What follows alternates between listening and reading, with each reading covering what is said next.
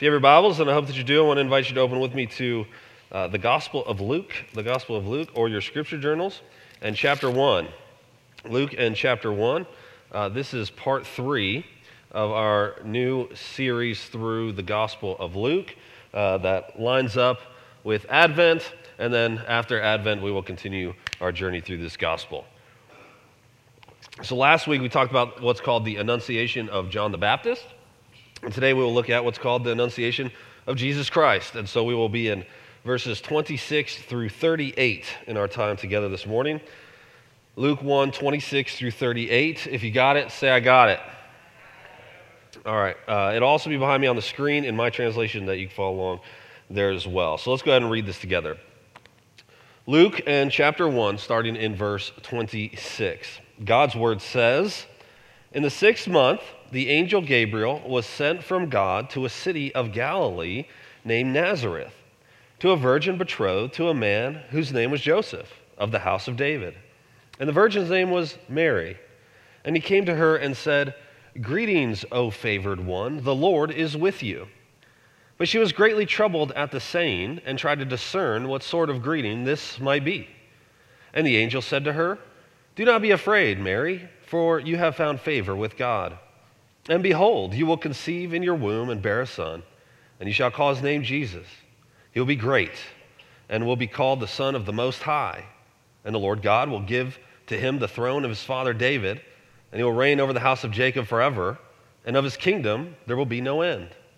And Mary said to the angel, 'How will this be, since I am a virgin?' And the angel answered her, 'The Holy Spirit will come upon you, and the power of the Most High will overshadow you. Therefore, the child to be born will be called holy, the Son of God. And behold, your relative Elizabeth, in her old age, has also conceived a son, and this is the 6th month with her who is called barren, for nothing will be impossible with God.' Mary said, 'Behold, I am the servant of the Lord. Let it be to me according to your word.' And the angel departed from her." Amen. This is God's word, and may God write its eternal truths on all of our hearts. When I say the word Renaissance, I wonder what the first things are you think of. For most people, I think what probably comes to mind are a handful of names: Leonardo da Vinci, Michelangelo, Raphael, Donatello, who, besides fighting crime from their sewer lair with their giant rat leader, were renowned sculptors, painters, and inventors. Please, Lord, I hope you got that reference. A Renaissance artist you may never heard of, however, is Fra Angelico, who was incredibly talented and hailed by many now as then as a truly gifted and brilliant artist. My absolute favorite work by him is something I want to draw your attention to, and we're going to put that on the screen so you can see it too. This is one of Fra Angelico's paintings on the Annunciation, the subject, of course, of this morning's sermon. Now, packed into this one painting is astonishing meaning and detail. Let me point out a couple things to you. Your attention is first surely drawn to Gabriel and Mary. Gabriel is clothed in glory and has a golden halo around him, along with a pink garment symbolizing his heavenly office. He's looking at Mary, pointing one finger, you see, to her, and the other to God, and he speaks the words of Luke 1 to her, while Mary is symbolized as receiving the words from Gabriel with a humble posture. She is wearing red, the color of blood and earth, to symbolize humanity. There's a dove, do you see it, above Mary to depict the Holy Spirit who will overshadow her and miraculously make her pregnant with the Christ child. God the Father, I don't know if you can see from this distance, God the Father is pictured in the stone, looking down upon all that is taking place as he orchestrated. And the words of Mary are upside down because they are for God to see, so they are oriented to his view. In the top left corner, you'll notice a dark area with Adam and Eve being expelled from the garden. Both of their faces betray their shame and worry over what they have done by plunging the world into darkness and sin. This shows us why this exchange between Gabriel and Mary is needed, right? Why she will become pregnant through the Holy Spirit with the Son of God, the Savior of the world, who will reverse the curse and do something they could not do. obey perfectly. Jesus will be the second Adam. He will be the truer and better and founder and head of a new humanity to bring about redemption to those under the curse of Adam. And while Eve leaves the garden in shame for her sin, due to her desiring her own will over that of the will of God, what do we have with Mary in the foreground? Her saying, I am the servant of the Lord. Let it be to me according to his will. And behind Gabriel, do you notice, what do we have? We have the curtain of the temple being opened because the child Mary will bear will grow up to die on behalf of sinful and alienated humanity, which will rend the curtain and give access to the Father in ways not seen since Eden. Interestingly enough, this isn't even the only picture of the Annunciation that Angelico painted. There were multiple other versions, but why? Why so many different portraits of the same scene? And why did Angelico put so many symbols into this painting of a conversation in a simple Nazarene house between Gabriel and Mary? It's because Angelico knew that this one conversation that spans 12 verses in Luke 1 is the most important conversation in human history up to this point. For in this conversation is the announcement to a poor Galilean teenager that the world will never be the same again. This here is the most earth-shattering, cataclysmic news that anyone has ever received. And what is that news? It is the news that God intends to remake the world and reconcile sinners to himself, not through a surrogate, not through a delegate, not through a hireling, but through God himself becoming man in order to get to man, because man is unable to get to him. Unable to enable people to enter into fellowship with him in the here and now and into eternity. Is there any bigger news in the whole universe than that? Angelico knew this. He saw more in here than meets the eye. And I hope in our time together we will too. So 4 points in our time together. 4 things we need to see in this scene, okay? Number 1, we see that God works in unexpected ways. Point number 1, we see that God works in unexpected ways. What we're meant to see straight away is the similarities and differences between this scene and the scene that preceded it, okay? Obviously, both scenes are about important birth announcements, right, given to a parent by Gabriel, and both are announcements of the miraculous. John will be born to barren parents who are past childbearing years. Jesus will be born to a virgin through the Holy Spirit. Both improbable, both miraculous, both need the intervention of God to take place. However, there are differences. Consider the settings, okay? Contrast the settings. The announcement of John to Zechariah was given at a public service to a priest in Jerusalem at the holiest place possible, right? So even though Zacharias was one of 18,000 priests, the fact remains he was what? A priest. And the announcement was given while he was in the temple in Jerusalem. Up to this point in Israel's history, there's no holier place than this, right? No more important city than Jerusalem. And Zechariah is a well-respected priest of the Lord. What is the setting of the announcement of Christ? It's an unexpected place. Did you notice how Luke frames this? He says this happened in the 6th month. This is the 6th month of Elizabeth's pregnancy. And Gabriel was sent by God to a city of Galilee called Nazareth. What's with the added information about the location of Nazareth? It's because Luke knows his audience likely would not be familiar with Nazareth. Like, they probably didn't know where it was, and they probably never heard of it at all. It wasn't a city of any significance to speak of. It was not a major city. People did not go for trade or business. In fact, trade routes were designed to purposefully avoid Nazareth. Not only did people not go there for anything, but those who did know about it purposefully tried to avoid it or go around it. So Luke must give them larger geographical details in order to give them an idea where this insignificant and avoidable place is. So using me, for example, I grew up in Aurora, Colorado. And until recent years, many people outside of Colorado hadn't really heard of it. The only people who really knew where it was were people who have traveled to the Denver area or were from there. So when people used to ask me where I was from, I wouldn't just say Aurora. I'd say Aurora, it's a city by Denver. Because I knew if I just said Aurora, they'd be like, where's that? So I just anticipated them not knowing, you know what I mean? Or when I go to denominational conventions or meetings or school in a different state, and people ask where I pastor, when I say Cordial, guess what? Many of them are like, huh? I have to say something like, it's about an hour south of Macon, you know? Or it's about 2 hours south of Atlanta, unless it's a bad day, and then it's 7 hours south of Atlanta, right? This is what Luke is doing with Nazareth.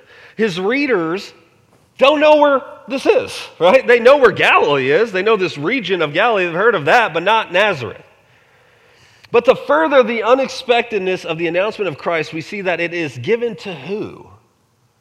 See, John's announcement was given to a male priest, yes, who had the high honor of burning incense in the temple, something not every priest got to do in their lifetime. Jesus' birth announcement? To a poor girl at the very bottom of the social ladder, who is likely no older than 15 or 16 and maybe as young as 12, in her small Nazarene house. Not a temple, not a synagogue, not a holy place at all. There's a big difference between these two announcements, isn't there?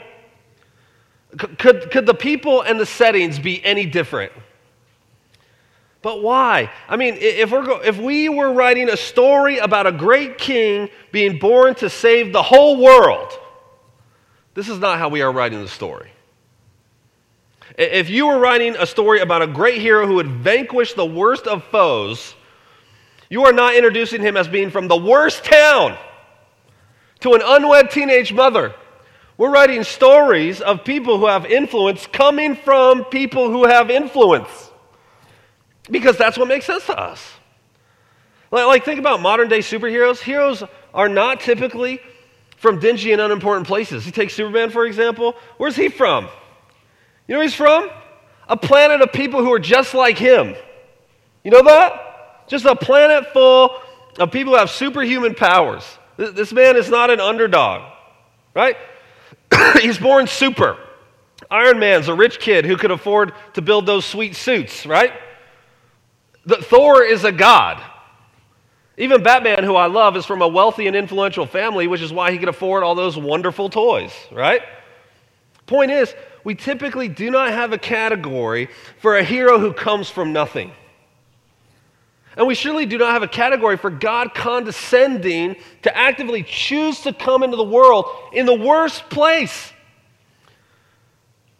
So why choose all of this when Jesus could have come from a wealthy family or a ruling family or an important family in the world's eyes? Why be born to a working class couple from an insignificant town, and why give the announcement to a young woman who couldn't even testify in court because women were viewed as low and their testimony couldn't be believed? What's God saying through this? Listen to Darrell Bock. He says the tone of the setting of Jesus' birth matches the tone of his ministry. The great God of heaven sends the gift of salvation to humans in a serene, unadorned package of simplicity. This shows the great lengths God goes in order to identify with the most humble people of the world. I love this. He says, God may be the God of the universe, but he is no elitist. Or listen to reformer Martin Luther. He said, if Christ had arrived with trumpets and lain in a cradle of gold, his birth would have been a splendid affair, but it would not comfort me.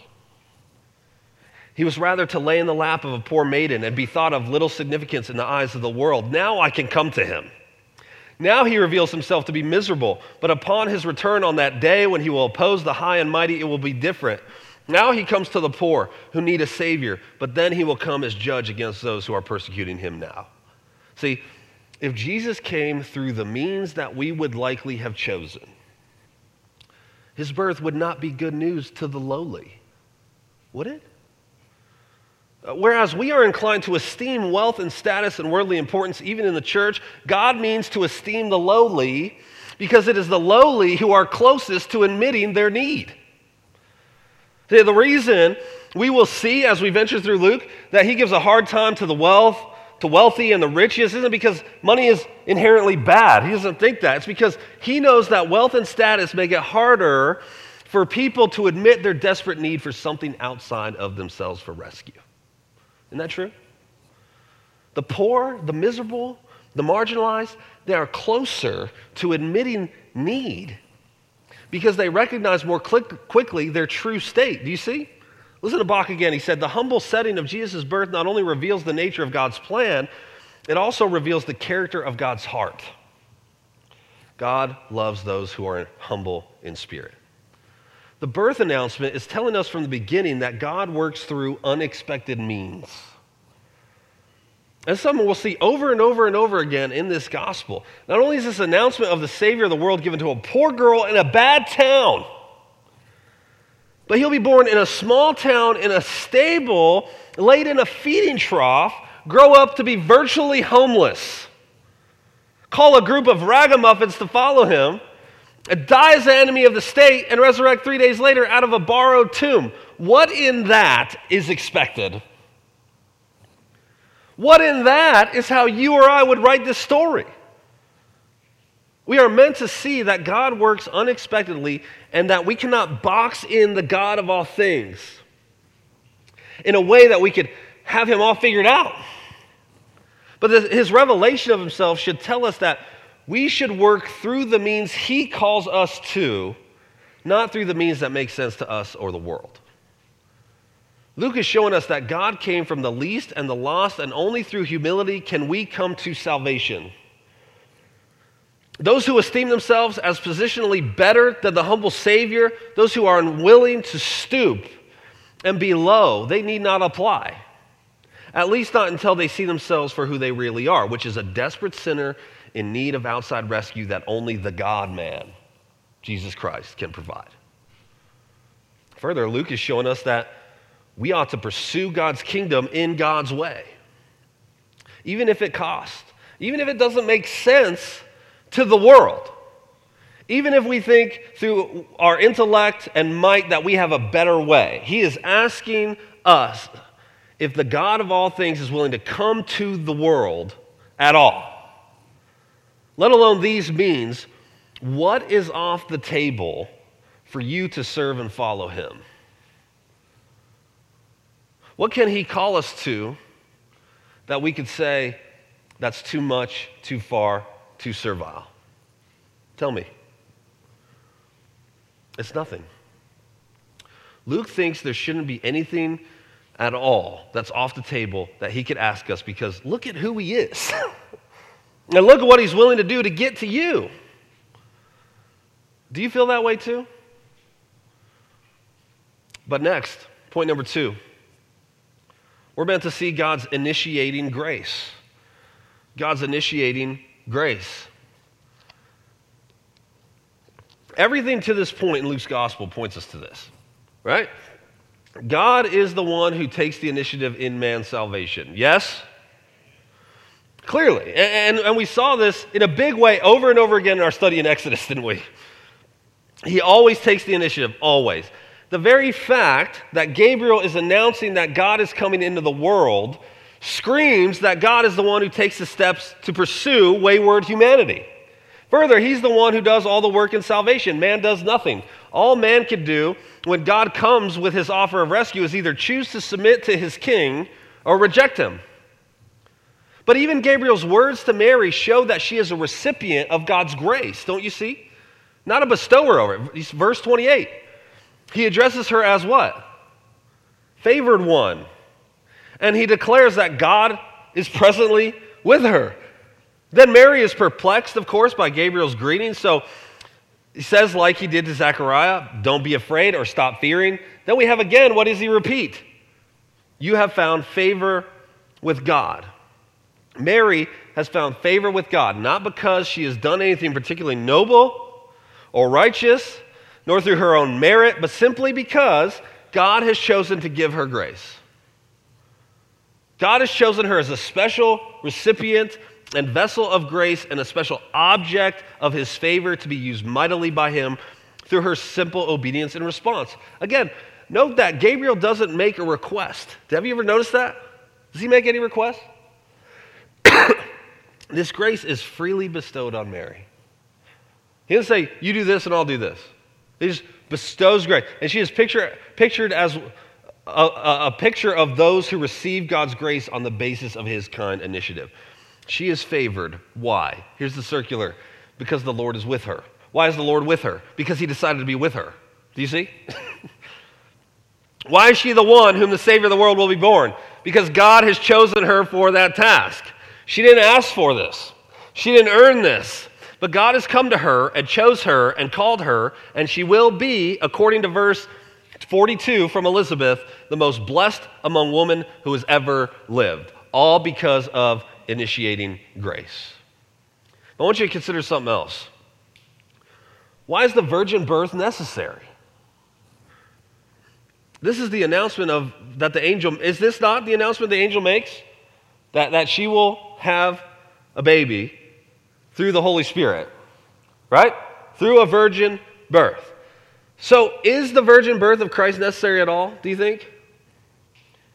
Must we affirm that Jesus was born of a virgin? Do you think? You guys can say stuff. 3 years, you guys should know by now. It's okay to... You know, nearly every year, New York Times columnist Nicholas Kristof has a column where he asks a pastor or a professor or other religious people questions about the doctrine of Christmas or Easter. And in the one that I came across the other day, he was interviewing this lady, Serene Jones, and she's the president of Union Theological Seminary in New York. Okay, don't send your kids to this seminary. I shouldn't have been surprised at her answers because Union has a certain reputation of theological liberalism and doing kooky things like confessing to plants and asking for forgiveness in chapel. They did this, by the way. But Kristof asked her about the virgin birth of Jesus. And this is what she said. I find the virgin birth a bizarre claim. She says it has nothing to do with Jesus' message. This is someone who considers themselves a Christian, or take Andrew Lincoln, who wrote an entire book on why it doesn't matter if we believe in the virgin birth, or take Thomas Jefferson, who disliked the bits in the gospel that insisted on the miraculous, like the virgin birth, and literally took a penknife to his New Testament to publish his own version of the Bible without all that buzz-killing miraculous stuff. Are all those okay? Does the virgin birth matter? Must we be orthodox in our belief about the virgin birth and affirm, 2,000 years of teaching of the church? Well, apart from the fact that the Bible says that this is how the second person of the Trinity came into the world, and thus to deny it would be to say that the Bible is lying, therefore why believe any of it at all? Besides that, one of the most profound things that the virgin birth tells us is that God is taking the initiative to save the world. If Jesus was a mere man, and there was no virgin birth, if he was just born from the sexual union of Joseph and Mary, then that means that he would have come about through the initiative of people, right? It would mean a couple decided to come together and have a child, not by God's initiative, but by the human parents. Further, it takes away the triune nature of God's initiating grace, because what does verse 35 say? It says the Father chose Mary, and the Holy Spirit will overshadow her to conceive and bring about the Son. Without the Holy Spirit being the one who causes her to conceive, the Trinity's work in this rescue project is taken away from the start. This announcement that Jesus will be conceived and born through the womb of a virgin tells us, contrary to what Jones and others have said, an incredibly important truth about Jesus and his message, which is that the initiative and power are all of God, which is an apt picture of God's saving grace in general. It teaches that salvation is by God's act, not human effort. We're meant to be amazed that the Creator God, the story of Christmas, we've heard it a million times, but do not miss the enormity of this, okay? The Creator God, are you with me so far? Would go to these lengths to get to undeserving sinners like you and me. And to receive this grace, we must see our deep need. Yes? We must see that we are not good, that we are not righteous, that we cannot pursue, look for, or find God. And even if we could, we couldn't satisfy the requirements to reconcile to him or earn his favor. That's how deep our sin and lostness is. But without admitting that, there is no salvation. Do you see? Those who don't see themselves in trouble have no need for rescue. Isn't that fair to say? Those who don't see that they are drowning have no need for saving. That admittance is the only way to receive this grace being offered through Christ and his initiative. I love Tim Keller's illustration. I use it every Christmas season. This is what he said. He said, Christmas is about receiving presents, but consider how challenging it is to receive certain kinds of gifts. Some gifts, by their very nature, make you swallow your pride. Imagine opening a present on Christmas morning from a friend, and it's a dieting book. Then you take off another ribbon and wrapper, and you find it is another book from another friend called Overcoming Selfishness. If you say to them, thank you so much, you are in a sense admitting, for indeed, I am fat and obnoxious. In other words, some gifts are hard to receive because to do so is to admit you have flaws and weaknesses and you need help. There's never been a gift offered that makes you swallow your pride to the depths that the gift of Jesus Christ requires us to do. Christmas means that we are so lost, so unable to save ourselves that nothing less than the death of the Son of God himself could save us. To accept the true Christmas gift, you have to admit you're a sinner. You need to be saved by grace. Praise God, he makes us to see our need through the Holy Spirit, and he shows us the truth that the Creator God really did come and join his deity to humanity through the virgin womb of Mary. He really did that to get to you. Do you guys see this? Because he takes the initiative every time, because that's how deep your sin is, but it's also meant to show you how deeply you are loved. Don't you see? What we see next is connected to this, point number 3. We see who Gabriel says Mary's son will be. We see who Gabriel says Mary's son will be. You see, in 30 through 33, Gabriel gives some descriptors of Jesus' characteristics, of which there are 5. Did you see them? The last 2 are virtually synonymous. Look at your text. This is what he says. Jesus will be 1, unqualifiedly great. 2, the Son of the Most High.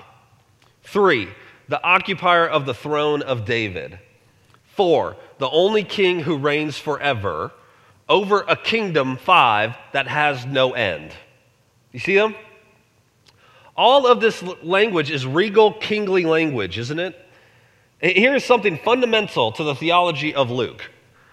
The kingdom rule of the promised Davidic son is here, which means the kingdom has come.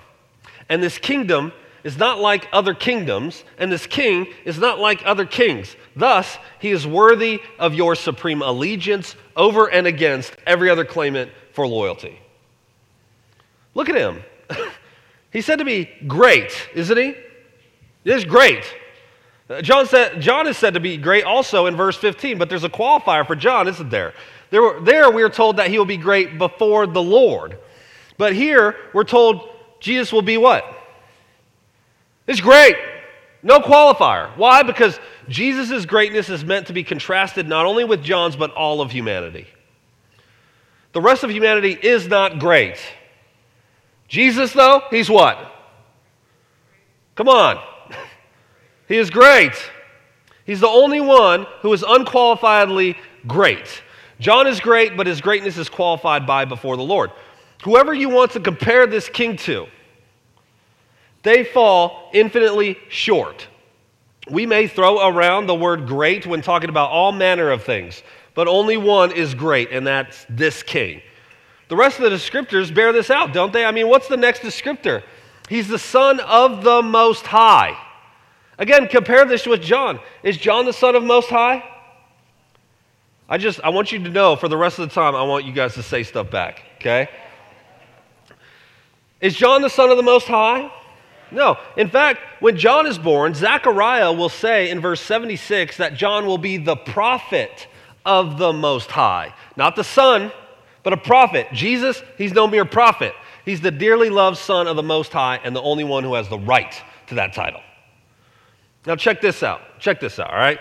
Gabriel says here that Jesus is the Son of the Most High, and then in verse 35, he says that Jesus is the Son of God, right?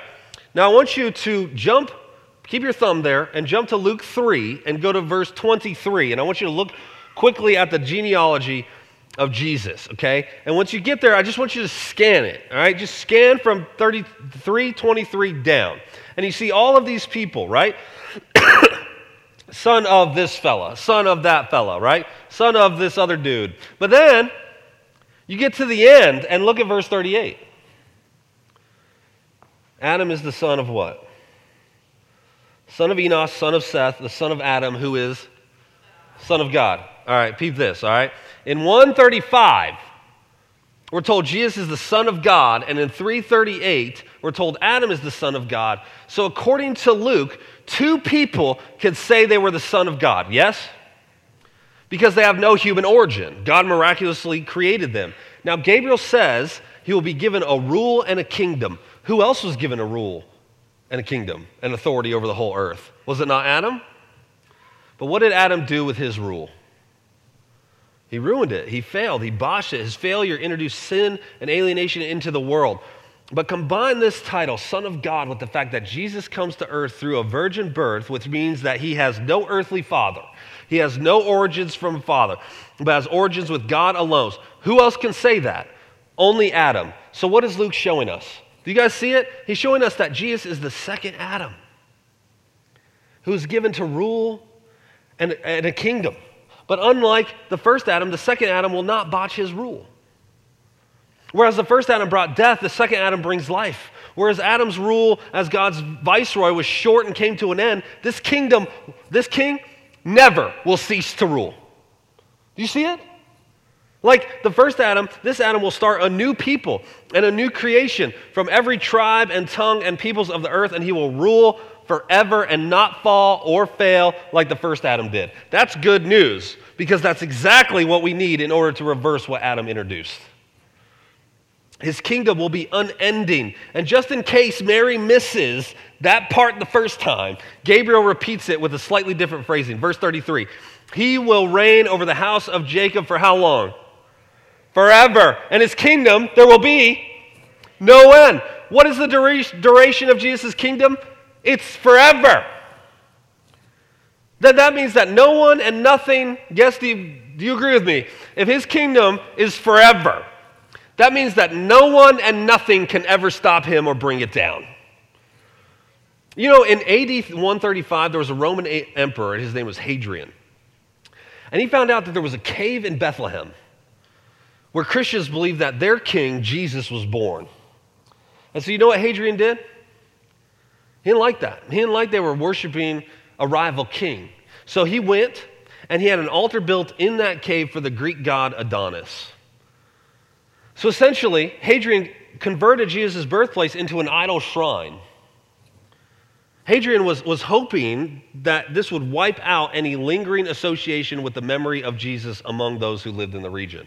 He thought this tactic would work to get people to forget Jesus and end his rivaling him as king. Well, guess who's dead and who's alive? Guess whose kingdom still continues and whose kingdom has fallen? Hadrian is very dead. And he has ceased to rule, and his kingdom he ruled over is but a memory. Jesus' kingdom will never end. His reign will never stop. His church will never fail. Everyone who has tried to stop him is very dead or will be dead in the near future. And Jesus is doing just fine. You know, for the last century, it's been popular for people to say, like, blank, this or that is the greatest threat to the gospel. Have you heard that before? Blank is the greatest threat to the... You can fill in the blank, whatever you wish, and this has been a tactic to get Christians riled up for decades. But can I give you some comfort, my friend? There is no threat to the gospel. It cannot be threatened. It cannot be stopped.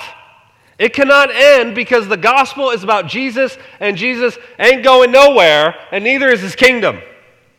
Everyone or anything that has ever threatened the gospel has failed. Do we realize who we're talking about here?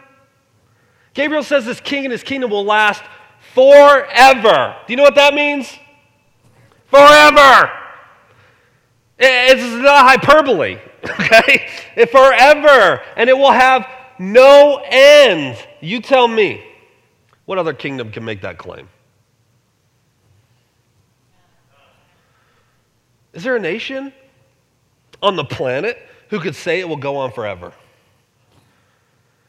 And tell me, what other ruler can make the claim that his or her reign will last forever? Surely some in their arrogance believe that to be the case, but who could truly say their reign will be forevermore? You know, in verse 5, Luke tells us this happened during the reign of Herod. You know what his title was? The Great. Well, Gabriel said, Jesus is the Great. Who's truly great? Where's Herod now? He's dead. Not so great. Every Caesar who've ever lived, were they? Dead. Presidents, they all stop ruling at some point, and they all die eventually. The empire of Rome itself was considered great and mighty and unending. Where is it now? Countries and powers throughout the centuries have risen and become great and now are a blip on the timeline of history. Kingdoms rise and fall all the time. This king, his rule is forever and ever and ever.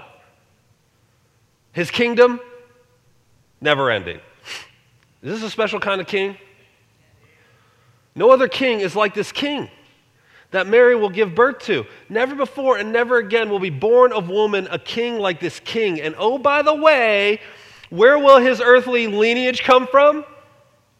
The insignificant backwater town of Nazareth, a place most people alive in the first century couldn't find on a map. And if they could, they'd be finding the quickest route around it. That's who this king is. Simultaneously, the only great one.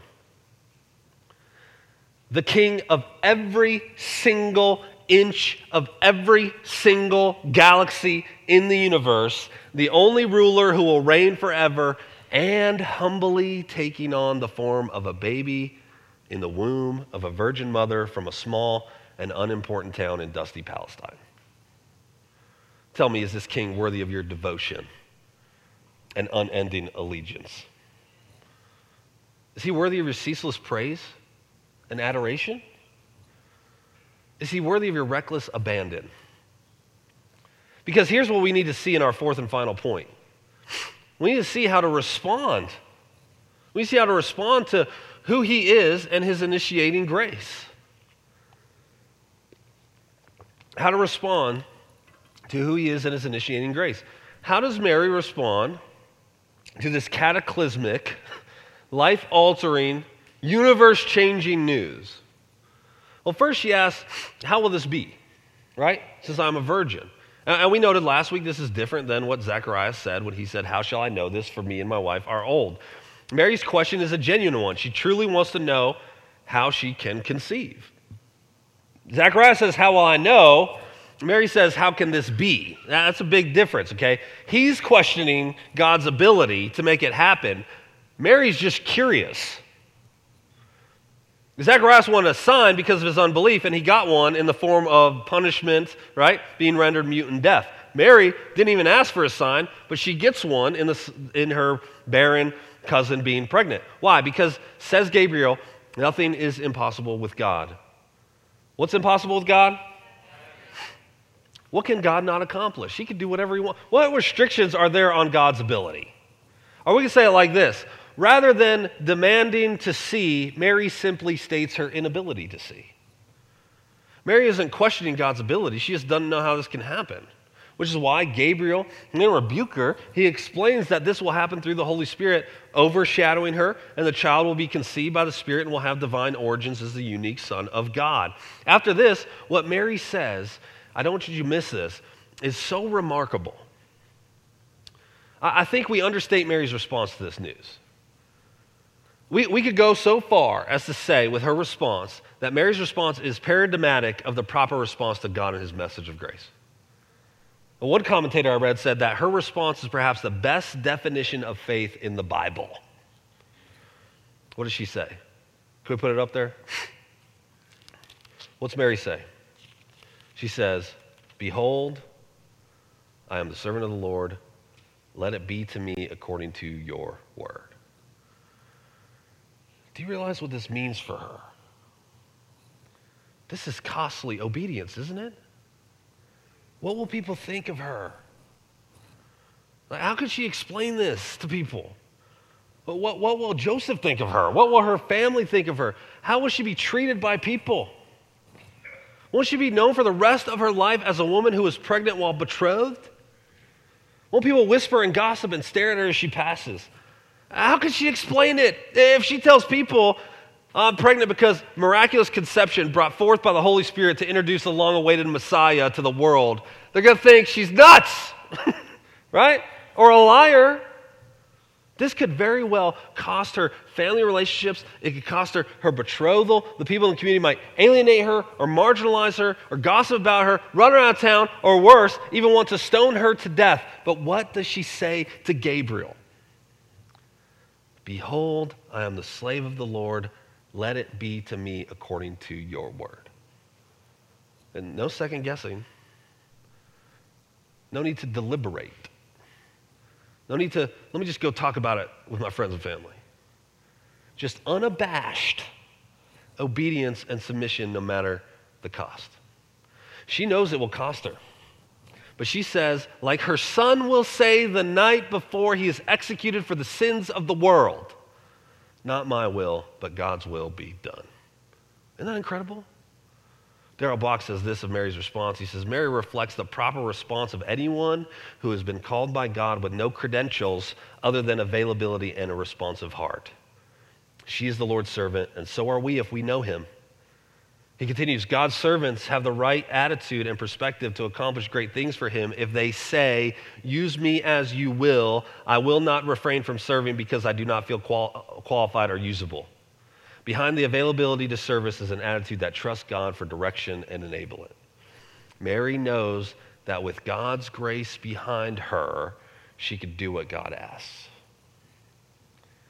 Remember, she brings nothing on her resume other than her availability and willingness to serve the Lord. Mary responds to God with submission and obedience, and so should we. We see God for who he is.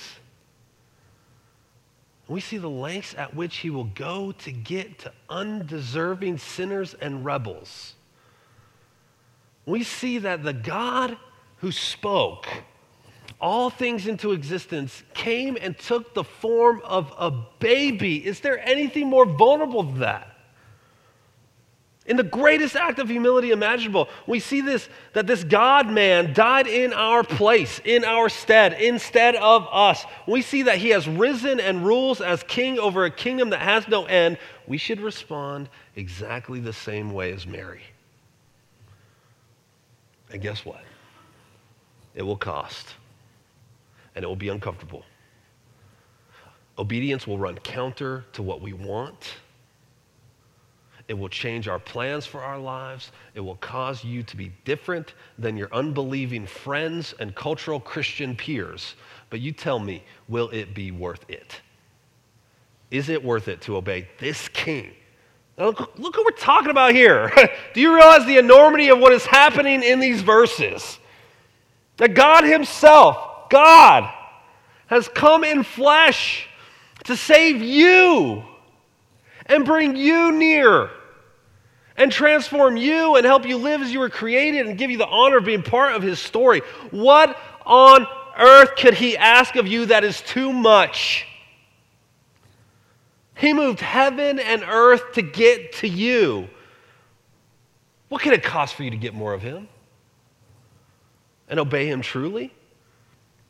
Jesus is not meant to be your co-pilot or your assistant, your cheerleader, your life coach, or simply an additive to your life to help you live out your dreams. He is the greatest of all kings, and he is Savior, and he calls for unabashed submission. There's a big difference between utterly sovereign king and life coach, isn't there? Now, Tim Keller tells of a time he was at a conference, and this is what the speaker said. They said, if the distance between the earth and the sun, 93 million miles, was no more than the thickness of a sheet of paper, then the distance from earth to the nearest star would be a stack of papers 75 feet high. The diameter of the Milky Way would be a stack of papers over 300 miles high. Keep in mind that there are more galaxies than we can number. There are more, it seems, than dust specks in the air or grain of sand on the seashore. Now, if Jesus Christ holds all this together with just a word of his power. Is he the kind of person you ask into your life to be your assistant?